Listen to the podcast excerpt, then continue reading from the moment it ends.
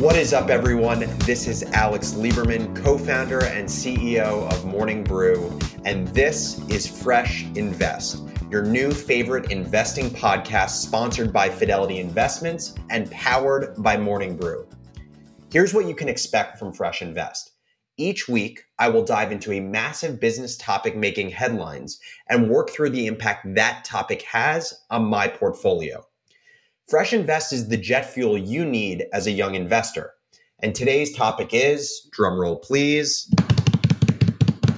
holiday shopping in the world of retail today. In 2019, holiday sales hit a record $730 billion, growing 4.1% over the same period in 2018. Not only is that a massive number, but specifically, holiday sales in November and December average about 19% of total annual retail sales.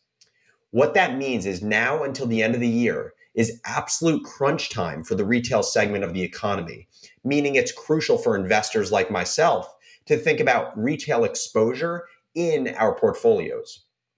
But remember, this isn't like every other year. While a virtual Black Friday is around the corner, companies have been thinking for a while now about how to keep up in a world dealing with the constraints of a global pandemic. From ramping up their online presence to investing in technologies that can help them succeed through the pandemic, these companies are adapting to the times we're all living through. To better understand the implications of COVID on the consumer, I sat down with Katie Shaw from Fidelity Investments. She dives into the acceleration of e-commerce, the increasing role of tech in retail, and how to think strategically about these changes as an investor. Let's get into it. Katie Shaw, thank you so much for joining the conversation today. Great to be here. So we are talking about retail. First of all, can you tell me why this is worth our listeners' time and why you're potentially one of the most qualified people in the world to talk about this? Sure, Alex. I've been looking at consumer companies for the last 10 years. I've had a 20-year career in finance. My current role at Fidelity is as an equity analyst and a portfolio manager. I am the global sector leader for the consumer team, and I run several funds. Clearly, COVID has accelerated the trend towards e-commerce. But how has this changed the brick and mortar business recently? And how are retail businesses broadly adapting to a mostly remote consumer right now? In the pandemic, it changed overnight on a dime. And the volume levels that we've seen have been surging and have been surging for 6 months. So retailers and e-commerce companies have had to keep up with this change at just a frenetic pace. It has been a complete crash course in strategy 101 with changing dynamics by the day, whether or not stores were open, whether stores could open, what hours could stores open. So all of this has been changing so fast between the dynamic of retail and e-commerce. And what that means for companies themselves is they've had to keep up with this change, not only in volume, but also how consumers want to get product. So from a young investor's perspective, given all of the change that's happening in retail, just from a macro perspective, as well as just as a function of COVID, how would you be thinking through evaluating companies in this industry if you were me? That's a great question. I think that one thing to keep in mind is the increasing role of technology. So companies and leading companies in retail are embracing technology and bringing it to the forefront of what they do, not just on e-commerce, but using it to inform what kind of inventory do they carry? Are they able to use demand prediction to drive pricing decisions, drive better inventory on the shelves? How are they integrating technology? How good are they doing with buy online, pick up in store? Are they measuring their effectiveness? It is glaringly obvious to me now that there is increasing importance in technology being woven into the DNA of retail companies. I'd love if you could speak more specifically about individual businesses that have been particularly innovative in embracing technology in their business. Sure. So One of the areas that we're seeing increased need for and investment in technology is in the traditional, old, boring logistics and operations. So it's an in and through supply chain, or think about it as just what's right delivered at just the right time. And what we're seeing is both across retail and restaurants, a number of companies using technology to better inform their businesses and help get product to customers in ways that sometimes don't even touch the store. So there are a couple of restaurants that have announced these concepts called ghost kitchens. And this has been powered by food delivery that has, again, aside from a handful of companies 5 or 10 years ago, you couldn't really get food delivered to your house. And now you can get just about anything delivered to your house from a restaurant. And what some restaurants are doing is saying, hey, maybe the location that I have producing for customers who are coming in the store, it's really confusing to my logistics and my operations if I'm trying to fulfill demand for online orders from this unit too. So everything is coming at the same crunch time. And how can I fulfill to both my in-store customers and my online customers? And so they've started taking this concept of what they call a ghost kitchen, which you could think of really as a warehouse that has food cooking preparation equipment, and it will come to your doorstep, and it might be labeled by the restaurant that you've ordered from. It just hasn't come from that specific location. So it's still their chefs and their inventory and their food and being prepared in a food production facility to get you your meal, but it's not coming from that restaurant. And companies are using software to help them figure out how to do that. So how do you know when your restaurant has reached capacity and you need to reroute some of those orders to another either restaurant or ghost kitchen? Or if you're a retailer, how are you going to fulfill a customer's order? Even though a store 2 miles down the street from me might be the closest location, if I've just ordered eggs and diapers, I have 5 young kids, we order a lot of diapers, maybe it doesn't make sense for the store 2 miles away from me to do that delivery if a store 7 miles away has extra diaper inventory. So companies are using software as well to help figure out what location should an order get routed to. Does it help with inventory that has built up on the shelves one location, whereas another location that might be closer to me is probably not the right store to fulfill this particular transaction? How are all those stores talking to each other? Do they have the right software? Do they have the right warehouse management systems? Do they have the right logistics for delivery? Can they actually physically get that product to me from a store 7 miles away to come to my doorstep, even though it's not from the store right down the street? Another example would be in grocery. How are my groceries going to come to me if I'm an online grocery person who's placing an order? Are they actually coming from the grocery store? They might be coming from a warehouse. There's a lot of investment going on right now. Large grocers like Kroger or Walmart that are trying to figure out how they can use robotic technology in off-location premises. So they're looking at ways to use robotic technology, and that's a whole new wheel set for retail companies where retail, again, used to be about having stores and having well-curated items and having good customer service. And now you're asking retail companies to get smart on software to route different orders, how to use robotics. Using machinery is not what retail companies used to use. And so we're seeing, a lot of investment in areas like logistics, both across retail and restaurants. Absolutely. A few final questions. The first is thinking less about what's happening and more thinking about what's going to happen.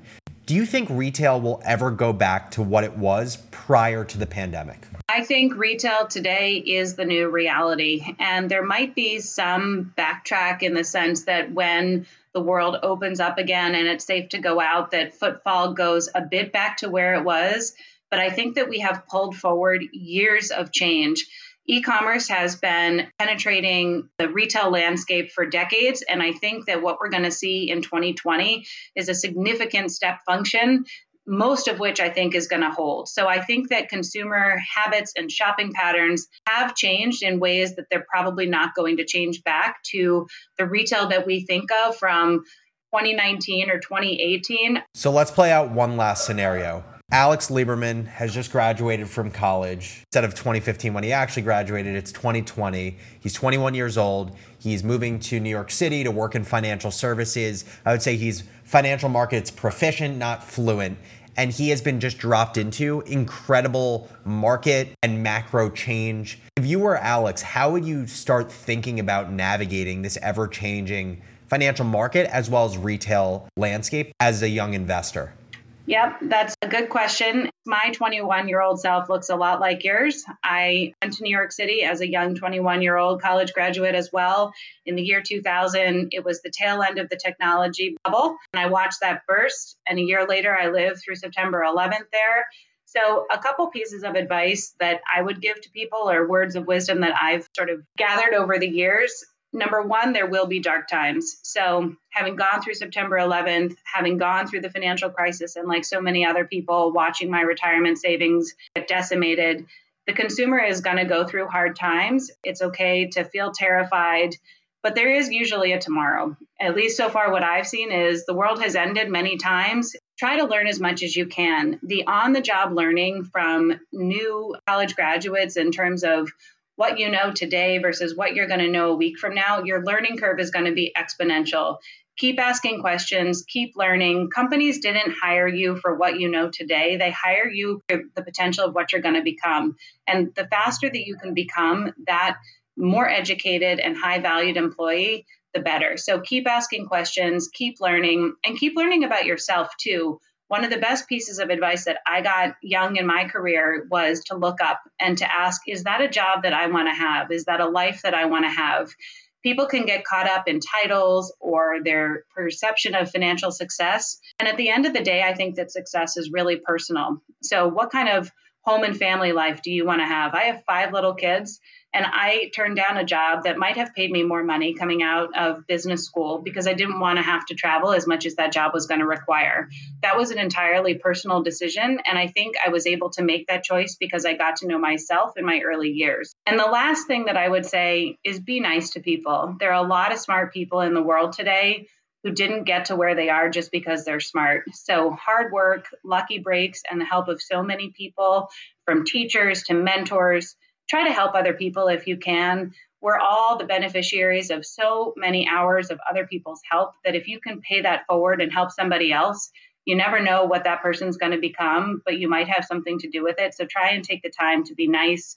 Bad behavior often comes back to bite people. Try to be a good corporate citizen. And again, have fun, be proud, and enjoy life. I absolutely love that. Katie Shaw, thank you so much for the time and the insights. Really appreciate it. It's great to be with you. Katie made it crystal clear that there is more to holiday season than Black Friday and Cyber Monday deals.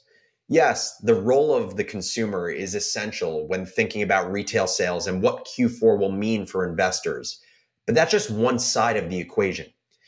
Katie helped us pull back the curtain and think about all of the ways that the retail industry is reinventing itself before our eyes as a result of the pandemic and the proliferation of technology. We must think actively about the move from brick and mortar to e-commerce and the acceleration of that move that has occurred this year. We must think about data sophistication and the ability of retailers to be smarter as technology becomes part of the DNA of their businesses. And we must think about the fringes of retail, like food and grocery, where a number of other structural differences mean rapid change for businesses, which means rapid change in thinking for investors. Thank you, everyone, for tuning into Fresh Invest. Check out fidelity.com/freshinvest for more information and resources. Be sure to join me next week for a conversation about the great migration of millennials like myself to suburbia. Take it easy, everyone. Hey, everyone. This is Morgan Shulinsky from Morning Brew. And as the producer of Fresh Invest, I'm here to let you know that this podcast was created on behalf of Fidelity Investments by the Morning Brew Creative Studio and does not reflect the opinions or point of view of the Morning Brew editorial team. Sources are provided for informational and reference purposes only.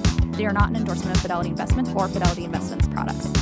Fidelity is a paid sponsor of this podcast, which includes providing Fidelity personnel for interviews and consultations with Morning Brew Creative Studios on content development.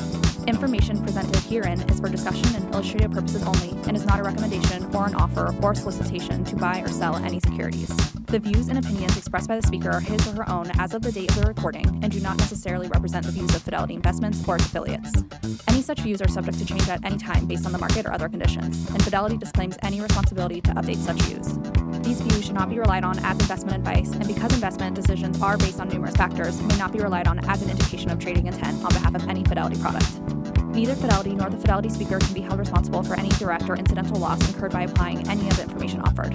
Please consult your tax or financial advisor for additional information concerning your specific situation. This podcast is intended for U.S. persons only and is not a solicitation for any Fidelity product or service. This podcast is provided for your personal, non-commercial use and may contain copyrighted works of FMR, LLC, which are protected by law. You may not reproduce this podcast in whole or in part in any form without the permission of FMR, LLC. Fidelity and the Fidelity Investments and Pyramid Design logo are registered service marks of FMR, LLC. Copyright 2020, FMR, LLC. All rights reserved. Past performance is no guarantee of future results. Stock markets are volatile and can fluctuate significantly in response to company, industry, political, regulatory, market, or economic developments. Investing in stock involves risks, including the loss of principal. Fidelity Brokerage Services, LLC, member NYSE, SIPC, 900 Salem Street, Smithfield, Rhode Island, 02917. See you next time.